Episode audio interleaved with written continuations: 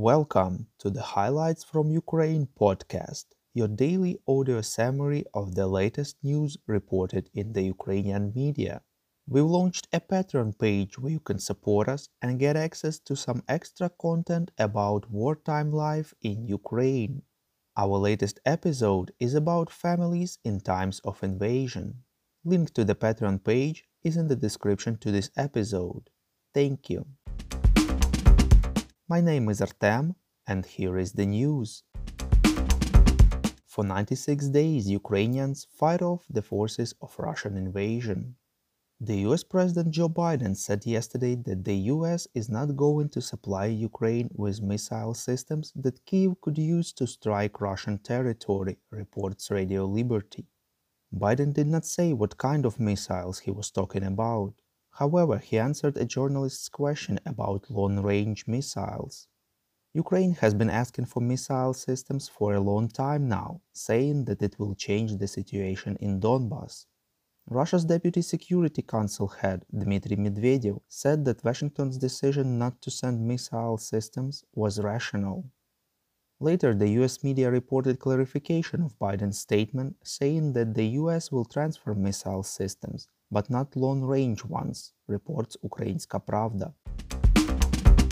The president of the European Council, Charles Michel, said that the leaders of the EU had agreed on a partial ban on imports of Russian oil and other restrictions under the sixth package of sanctions against Russia, reports Ukrainska Pravda. Under the agreements, the European Union will ban the import of about two-thirds of Russian oil it buys. Michel believes that it will cut a huge source of funding for the Kremlin's military machine. In addition, the sixth package of sanctions will include the disconnection from SWIFT of Russia's largest bank, Sberbank, personal sanctions against those responsible for war crimes in Ukraine, and the ban on the broadcasting of three more Russian state TV channels. Head of the European Commission Ursula von der Leyen later added that by the end of the year the EU hopes to cut imports of Russian oil by 90%. Charles Michel informed about the EU plans to provide Ukraine with 9 billion euros of support, reports NVUA. He called it strong and concrete support for Ukraine's reconstruction. French Minister of Europe and Foreign Affairs Catherine Colonna visited Bucha and Kyiv yesterday, reports Interfax Ukraine. She said at the meeting with Ukrainian Foreign Minister Dmytro Kuleba that there can be no impunity for such crimes as Russian forces committed in Bucha and other Ukrainian cities.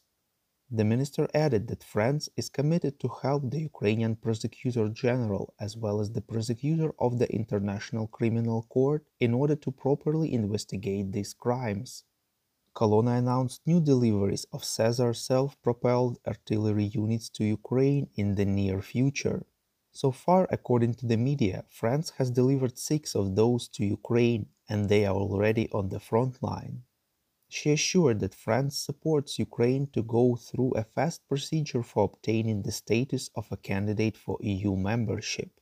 The French minister added that France is ready to take on the role of mediator in an open dialogue between Ukraine and Russia when it is needed.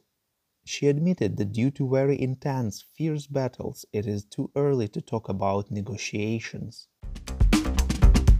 Defense Ministry spokesman Alexander Matuzyanyk said that the most active phase of full-scale Russian aggression is happening right now, reports Radio Liberty. He added that Russia is preparing for a long-term war. Head of Lugansk Regional Military Administration Sergei Gaidai informed that the Russian forces fired at a car that was going to evacuate people from the region, reports BBC News Ukrainian. As a result of this attack, a French journalist, Frédéric Leclerc Imhoff, was killed. He was there to film the evacuation process for the French channel BFM TV. Local authorities decided to stop the evacuation due to high risks. The President Volodymyr Zelensky expressed his condolences to Frédéric's colleagues and family. Zelensky added that he became 32nd media representative killed after February 24th. The General Staff of Ukraine informs that the Russian forces are actively shelling Ukrainian positions in the Donetsk direction, reports Grunt Media. The main efforts are focused on establishing control over the city of Severodonetsk. In the Liman direction, the enemy regroups and prepares for the offensive. The Russian troops were looking for routes to advance further, but suffered losses and withdrew.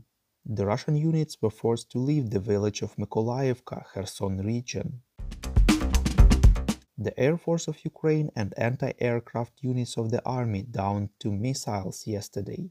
In the Donetsk and Lugansk regions, defenders of Ukraine repulsed eight enemy attacks yesterday, destroying one tank, four artillery systems, five armored and two military vehicles head of Donetsk Regional Military Administration Pavlo Kyrylenko informed that as a result of hostilities in Bakhmut district, an ammonia pipeline was damaged, reports Interfax Ukraine. The pipeline wasn't in active use since 2014, but still contained the chemicals. A cloud of ammonia is moving above the soil from the village of Maiske towards Bakhmut. Later he informed that due to the Russian missile attack at Sloviansk, at least three people were killed and six more wounded, reports Ukrainska Pravda. We call on you to demand from governments of your countries to impose the toughest sanctions possible on Russia and its citizens to stop their invasion of Ukraine. Thank you.